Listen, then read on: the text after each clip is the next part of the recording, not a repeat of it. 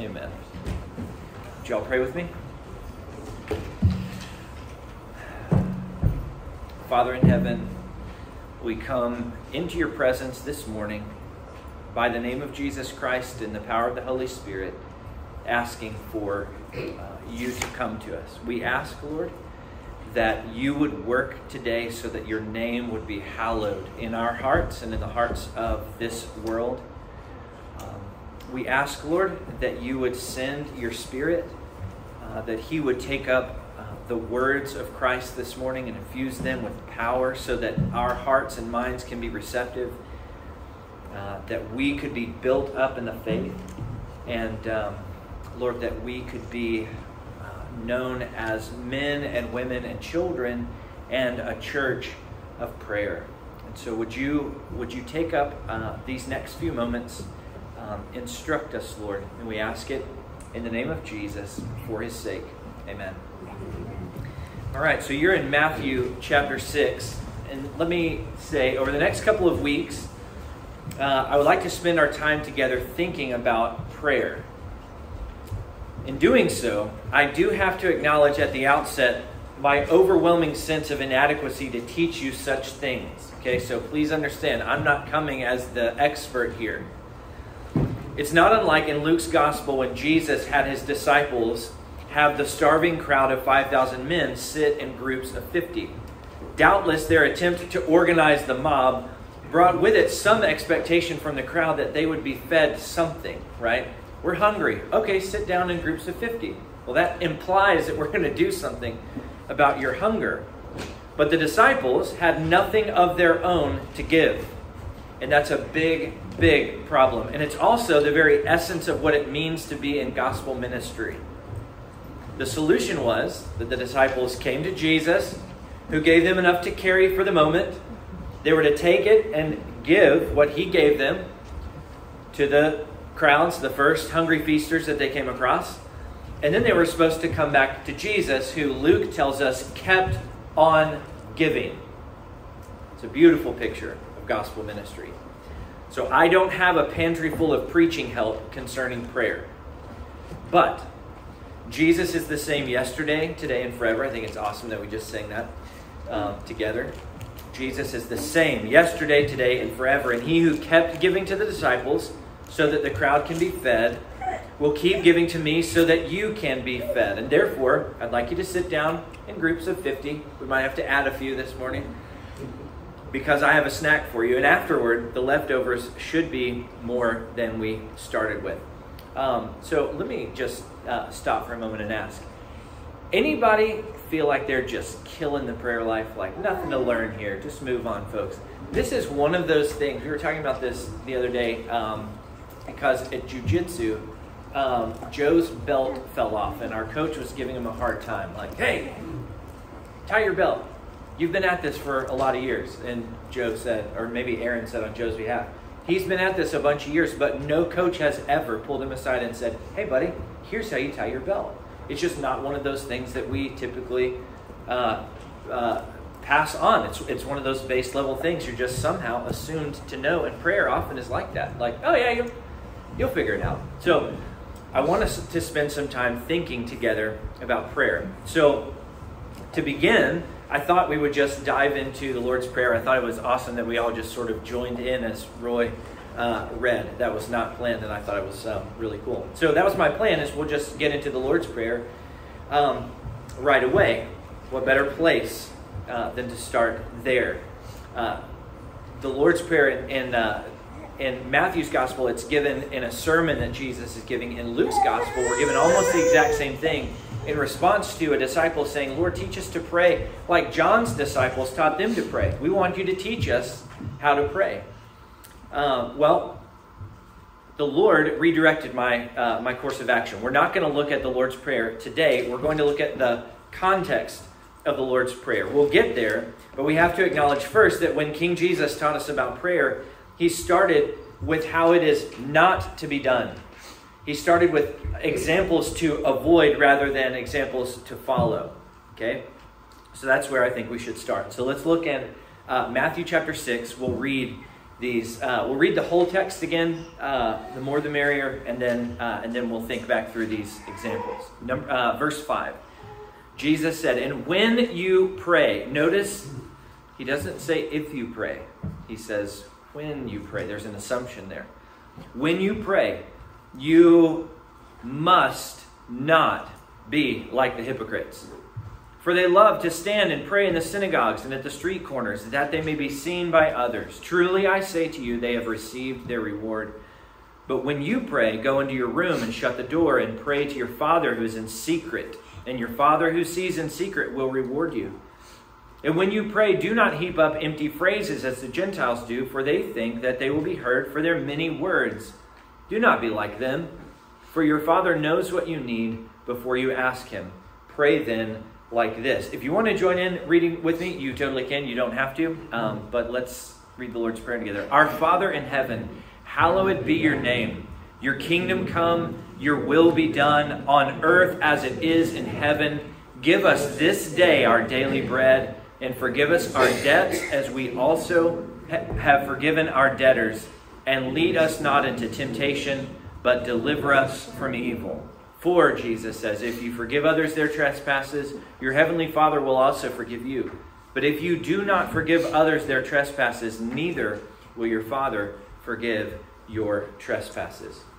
So, the first bad example, if you want to write in your Bible, you can write over verse 5 the word affections. What Jesus wants us to avoid is the error of faulty affections. So he starts by name calling. When you pray, you must not be like the hypocrites. Now, what's interesting is that hypocrite is an honorable term in the first century. Did you know that? If you went to your buddy in the first century and said, hey, you're such a great hypocrite, he would take it, or she would take it. No, it would only be a he. He would take it as a compliment because it's a term that's an honorable description of someone who's an actor. It comes from Greek theater. So you've seen, if you remember going to theater arts and you saw the two masks and one is happy and one is sad, and you always wondered, what in the world, why is that the symbol for theater arts? It's because back in the ancient days, when you were in a play, you always wore a mask. Only men could be in plays. And the men would wear masks, and they would hypocrinomai. They would speak from underneath the mask. And so if you were a good hypocrite, then you were a good actor. You were somebody who could play somebody that's not yourself, and you could speak from underneath the mask in a very good and convincing way. So the task of acting was a task of hypocrisy, speaking from underneath the mask. Now the question is, how does that apply to prayer? Why does Jesus call these men, take an honorable term, you're a great play actor, and accuse the Jews of his day who love to stand and pray in the synagogues and at the street corners? How does this apply to prayer? When a hypocrite prays, they are speaking out from under a mask, pretending to be what they are not. It's well worth asking, why are they doing this? Like, what is their game? It seems like a really lame thing to pretend, prayer, right? Why would they do this? What are they after? Well, look for what Jesus says thereafter. Don't be like hypocrites, for they love to stand and pray in the synagogues and at the street corner, so that they may be seen by others. They want to be seen by people. So let me ask again, what is their game? What mask are they wearing and what audience are they playing for? They are pretending to pray to God when really they are courting the honor of those for whom they really pray. Okay? They're not actually praying to God.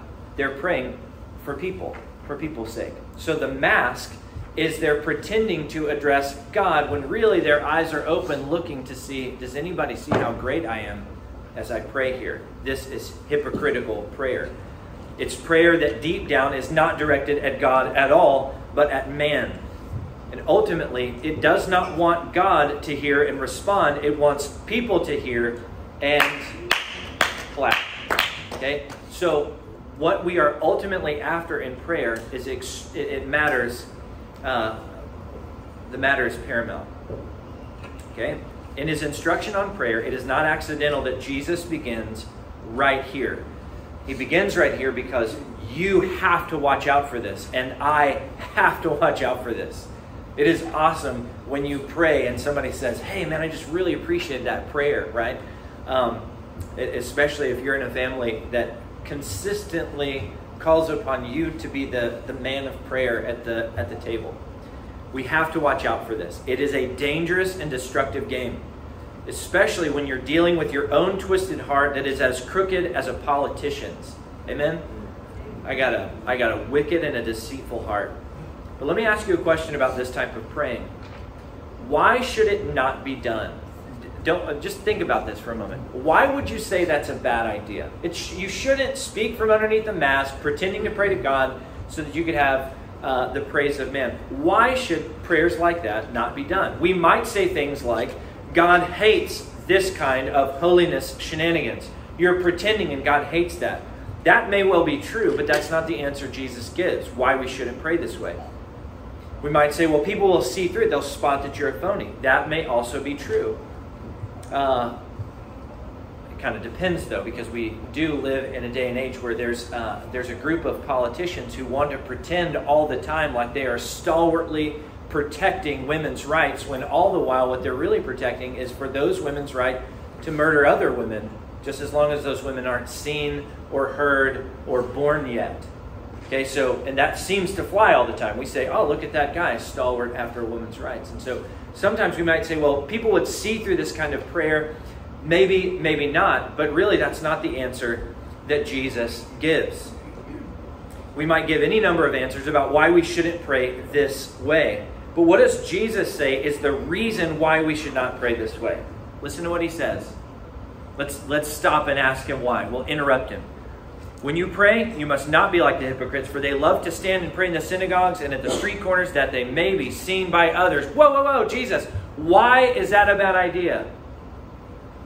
He would answer, truly I say to you, they have received their reward. That is a devastating statement. A devastating statement. What a strange thing for Jesus to say. If you use prayer as a means to court the favor of man, Jesus teaches you that you will gain that favor and nothing else.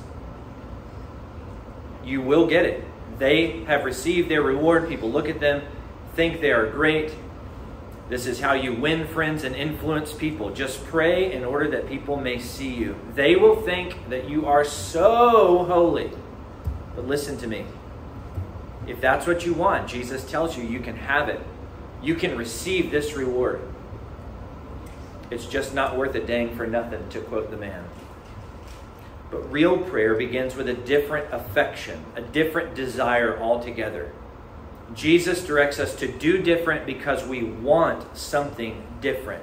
Don't desire the praise of man when you pray. Desire the reward of your heavenly Father. Look what he says. But when you pray, go into your room and shut the door and pray to your Father who is in secret, and your Father who sees in secret will reward you. So prayer is patterned after the Lord's instruction. Prayer that is patterned after the Lord's instruction is prayer that is offered up by faith, believing that the Father sees us and hears us. It is prayer that is void of people praise-seeking. And it is prayer that is saddled with a longing to be honored and rewarded by the Father. So proper prayer starts with desire. So let me ask you, what do you want? Above all things, what do you want? Do you want to be? Do you want to have the applause of all men everywhere? Maybe we should ask it this way. Who do you want? Who do you want? Let me point out two things about prayer before I move on. The first is the overwhelming efficacy of prayer, even of bad prayer. Do you know what efficacy means? Efficacy is the power to accomplish something, okay? It's the power to make something happen. And Jesus teaches us that all type of praying is efficacious. It has power in itself, even bad praying. If you want the praise of man, and you want to use prayer to get it, Jesus says, the reward you sought is yours. People will think you're great, so you can have it. People will think you are the cat's pajamas. But he also says that if you pray to your Father who is in secret, that Father will reward you. And in the original language, he says that the Father will reward you openly. So faith banks on the fact of prayer's efficacy. It actually works to attain what we want. The only question is, what do we really want from it? Do you want the praise of men, or do you want the glory that comes from your heavenly Father?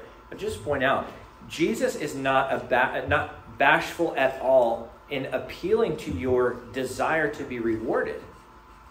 Isn't that comforting? Do you want to be rewarded by God? Like, are you thinking about when you're considering whether or not to stop and pick somebody up on the side of the road? Do you think, well, do I want the reward of my heavenly Father or not?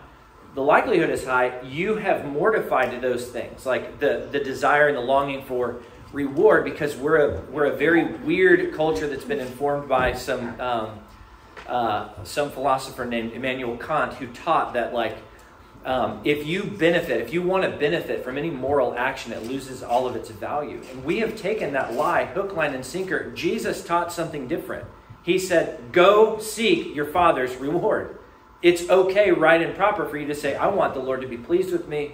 I want to hear Jesus at the end of all time to look at me and say, well done, good and faithful servant. So Jesus appeals to your longing for reward.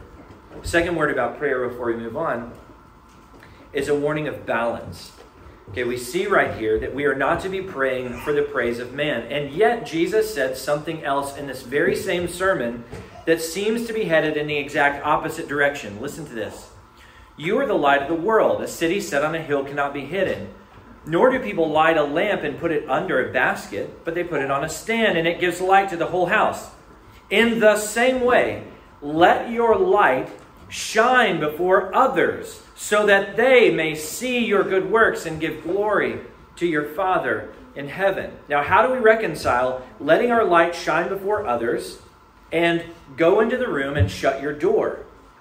Do you feel that? Do you feel the problem there? How do we bring those two things together? Well, both commands to let your light shine before others and pray to your Father who is in secret, both commands have as their ultimate aim the glory of God. So can you pray in front of others in a way that they may see your good works, including prayer, and glorify your Father in heaven? Can you do that? Is that a possibility for me to pray in front of you? Not so that you would say, man, Pastor Will is great, but that you would say, God is glorious. Can I pray that way? Amen. Yes, I can. And yes, we must. So I'm saying this because I had a buddy one time that he came up to these verses, and he was right to look at his own twisted heart and say, man, I feel like every time I pray in public, I'm pandering to the audience. And so he just quit praying in public. He would not pray in front of men. And I'm bringing this up to say there's balance here. Don't misunderstand Jesus as though he's condemning all public prayer. He prayed publicly. He commanded that public prayers be made on behalf of all men. So what he is doing for us is laying bare the tendency of the human heart to always be pandering to people instead of steadfastly seeking to please and honor the Father. Prayer's affection is to be the Father himself and no other. So the first bad example, again, a bad example to be avoided, is the bad example of affections, improper affections. We want the praise of man and not the praise of God. Well, the second bad example Jesus tells us to avoid is one of theological error. And I don't mean that you're going to get the wrong answer on your systematic theology test. That's not what's at stake. I mean that this type of prayer is a failure to know who God is. Listen in verse 7. Read this with me. And when you pray, do not heap up empty phrases as the Gentiles do, for they think that they will be heard for their many words. If you write in your Bible, circle the word think. Now it's not so much a longing or a desire. So the hypocrites in the first paragraph, they're praying so that they may be seen by others. These guys, Jesus is calling them out for a theological conviction that they have. They think something that is not true about Almighty God. Okay? They think that they will be heard for their many words. Do not be like them, for your Father knows what you need before you ask him. So this error is founded upon the belief that the efficacy, again, the power to accomplish something, that the efficacy is found in the prayer, not in the one who is prayed Two, it's interesting, you'll notice that the hypocrites, the first group, they're on our team. They're in the synagogue, where we would be, where all faithful people would be, gathering in the synagogue to worship the Lord. And Jesus starts with those people. So we need to be, we need to have eyes on those type of praying, that type of praying, because we would have been on their team. But this type is aimed at the Gentiles. When you pray, do not heap up empty phrases like the Gentiles do. But what's amazing to me is that the Gentiles actually are not failing in the way that the hypocrites do, that the believers do. At least the Gentiles in this text are shooting towards the right audience. They're not playing games like the hypocritical Pharisaical Jews of Jesus' day. No, these Gentiles were praying to their gods that they may be rewarded by their gods, but they had a faulty understanding as to the grounds for which a sinner can be heard and answered from heaven. Do not heap up empty phrases as the Gentiles do, for they think that they will be heard for their many words. It was common among both Jew and Gentile to stack up the many names of God because it feels so powerful. And surely, whatever gods there be would be impressed with my high and holy language. So anytime you hear somebody, let us bow our heads, no Lord God, our heavenly omnipotent Father, progenitor of all goodness and grace, all of a sudden we realize like they're playing games. They're playing games. They think that through their prattle, through their heaping up of theological words, that they're going to be heard, that ultimately it's down to them. But God is not impressed by theological loquaciousness. He's not impressed by that. Don't be deceived, brethren. This type of prayer is founded upon the conviction that it was goodness in them, not mercy in the gods, that would make them be heard. Now, in their case, it must have been so. Have you ever read Greek mythology? All of the gods are wretched. All of the gods are rapists, incestuous. They practice bestiality. They are cruel, vindictive, quick-tempered. They will torture you on a whim. They are the worst. And so when you're praying to those gods, you don't love those gods. There is no love there. It's like if Manson was given Superman's power. Right? What kind of devastation would he get up to if Charles Manson, one of the most evil, or any evil man, was given limitless power? That's the Greek gods. And so your prayer to them is all about flattery and appeasement, right? You're just trying to overcome their reluctance to be a blessing to people. But here's the sad thing. So we understand why the Gentiles, the Greeks, would pray this way. But the sad thing is, there are countless Christians that feel the same way about our God, who is slow to anger and abounding in steadfast love and mercies, gracious and kind. I recently heard of a woman who was teaching a group of ladies on the Lord's Prayer, and she started with commentary on the command, "Hallowed be thy name." She indicated that God must be buttered up before requests are made. Stroke his back. Make sure he feels nice about you and good about you. Like butter him up. My God, what you're looking sharp today. You fit into your pants really well. That is pagan Christianity at its finest. It's not biblical Christianity. Jesus says, do not be like them. And so we might have to say, we must not think like them either. We must not think that prayer is somehow about the goodness or the merit in me as much as it has to do with the goodness and grace of God. We are to avoid this type of praying because God is not like this. Prayer is not about overcoming God's reluctance to bless his people. Okay, do not be like them, for your Father knows what you need before you ask him. How different is the God of this kind of praying and the God of that kind of praying? How different. To not feel like you have to butter up the gods, but you can come into your Father's presence knowing that he's close enough to know your needs. Perhaps the most staggering reality in these verses consistently hold out for us is the position of the one who is praying towards the God of heaven. Jesus has described God repeatedly and exclusively, not as Lord, though he certainly is Lord, not as, O most omnipotent, heavenly progenitor of all goodness and grace, although he is those things. Throughout his instruction on prayer, Jesus has described God as what? You tell me. Your heavenly Father. Your heavenly Father. Brothers and sisters, this is perhaps the most important lesson we can take from Jesus about praying. That the only true praying is done by sons and daughters of a good heavenly Father. This is the position of prayer which tells us almost everything we need to know. It tells us who we should be asking or who we should be seeking to please. First off, it tells us who we should be seeking to please. My dad, starting in like Pee Wee football all the way till I graduated high school, he caught all of my games, every play that I ever played in football, except for one game he couldn't make. And wouldn't you imagine that on that one game, I scored the most glorious winning touchdown in the history of touchdowns. It was amazing. I played fantastically well, and I won the game. So very end of the game, they hand the ball off to me. It's this fantastic run, just juking folk and running people over, and I scored. Soon as I crossed the line, the crowd goes bananas. I was literally lifted off the ground by teammates, lifted off the ground by coaches alike. It was fantastic, and I was very glad. But the very first thought that crossed my mind, and I'm not talking about after the play was over and like after the crowd dies down, I'm talking about crossing the goal line. I just won the game.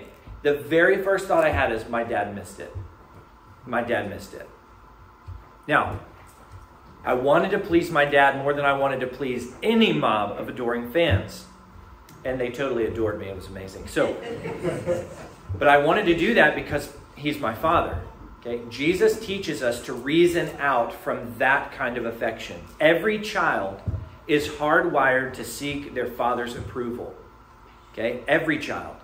My mom is great. My friends are great. My brothers and sisters are great too. But if my dad is not pleased with me, none of that matters. Now, I'll just say, some of us, unfortunately, have had great moms, wretched dads, wretched both, great dad. Like, not all of us have had the privilege of growing up in a home where there is a good father who preaches a good message about who our Heavenly Father is. And so when you hear this, please understand what I'm saying is the human heart is hardwired for these things unless something goes haywire. Unless something goes haywire in the heart of a child, above all things, they want to see a glad countenance on the face of their Father. Your Heavenly Father is to be your ultimate audience in prayer and in life. The fact that He is our Father tells us what type of person we are praying to. So not just what we ought to be seeking, the praise of the Father, the reward of the Father, the person of the Father.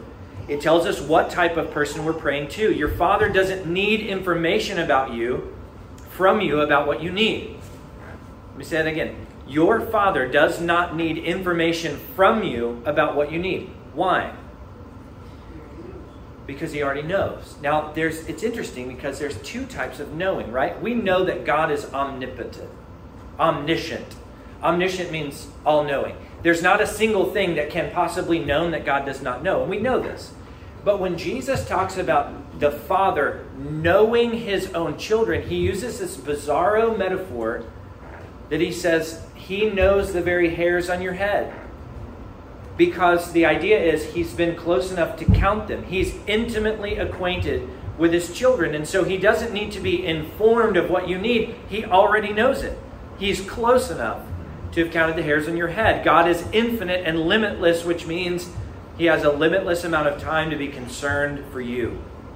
So when you pray, it is the goodness and mercy of God that matters, not the qualities that you bring. Your Heavenly Father is altogether good, and this is the baseline theological assumption of all true praying.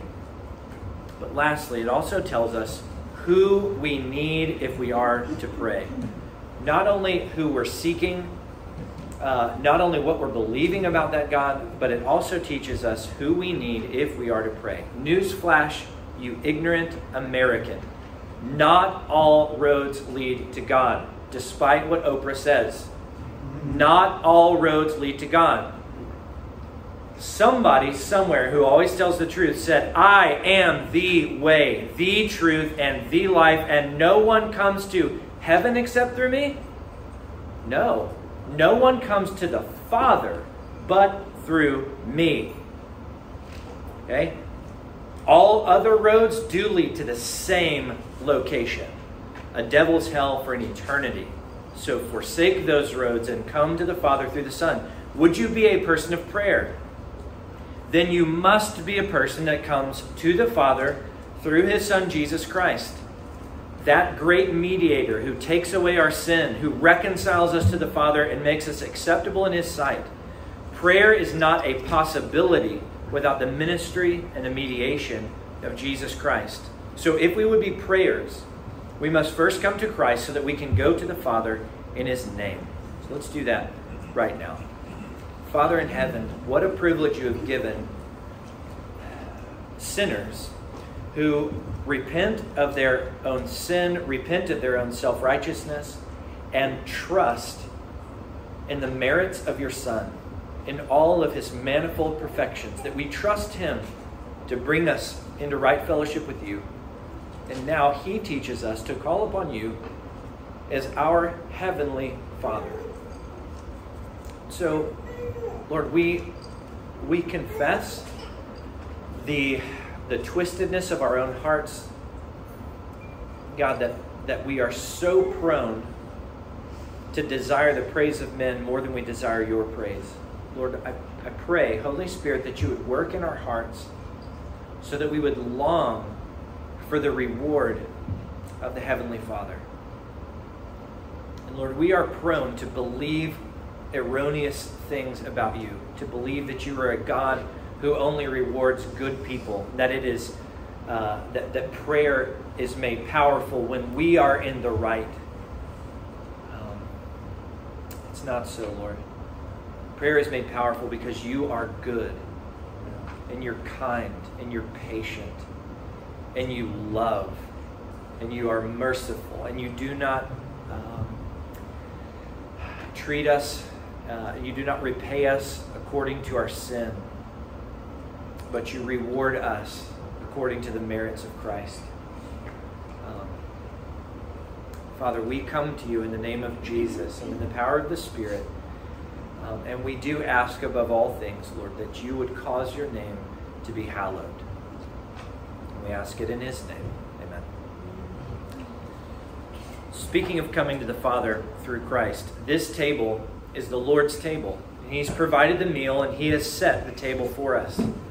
He has summoned us by His good grace to feast ourselves upon the bread of heaven, who is Christ the Lord. And God be praised, instead of asking us what we want, He provided for us what we need. Good fathers know that there's usually a great discrepancy between what their children want and what their children need. They want cake for dinner. They need Brussels sprouts. We want to forget altogether our past sin and the cosmic devastation that it caused. And yet here again, as is done every Lord's Day, Jesus is displayed as bread and wine. Bread to be broken, wine to be poured out, so that sinners can be reminded that they are forgiven. Oh, we all need the reminder of how wretched we were in our sin, and we need the reminder of how precious was the Lord for His free mercy and His free grace. You will never be able to love Him for His grace and mercy until you have sat hopeless in your own sin. But oh, His mercy and grace for sinners. Mercy for every transgression, free and full pardon of sin's penalty, and ever-progressing freedom from sin's power, in a future promise that we will one day be free from sin's presence altogether. Mercy and grace, gracious gifts of Himself and His blessings that none but Christ could ever claim to have earned. Be reminded of your sin, but do not stop there. Be reminded of God's answer for your sin. Jesus was sent by the Father to be your redemption. So come home. Come to the Father's table in the name of the Son, by the power of the Holy Spirit. Come, and all of you, welcome to Jesus Christ. Let me pray for us. Holy Spirit, we, in the same way that left to our own devices, we do not have the power to pray. Left to ourselves, Lord, we do not have the power to rightly come to the Lord's table. And so we ask you to come. We ask you to infuse our eating and our drinking with faith that the promises have been made ours by your work. And so would you come and minister to us as we eat and drink in faith?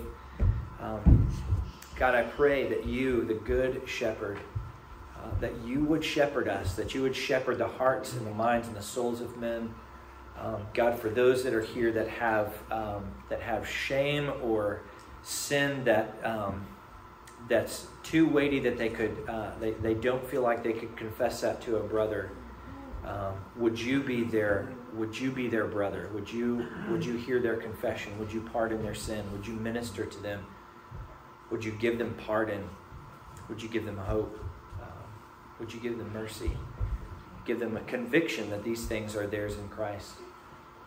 God, for those of us who are brimming with the joy of your salvation, who know ourselves sinners really redeemed and loved by the Father, Holy Spirit, would you come and use this meal to fan that joy into flame?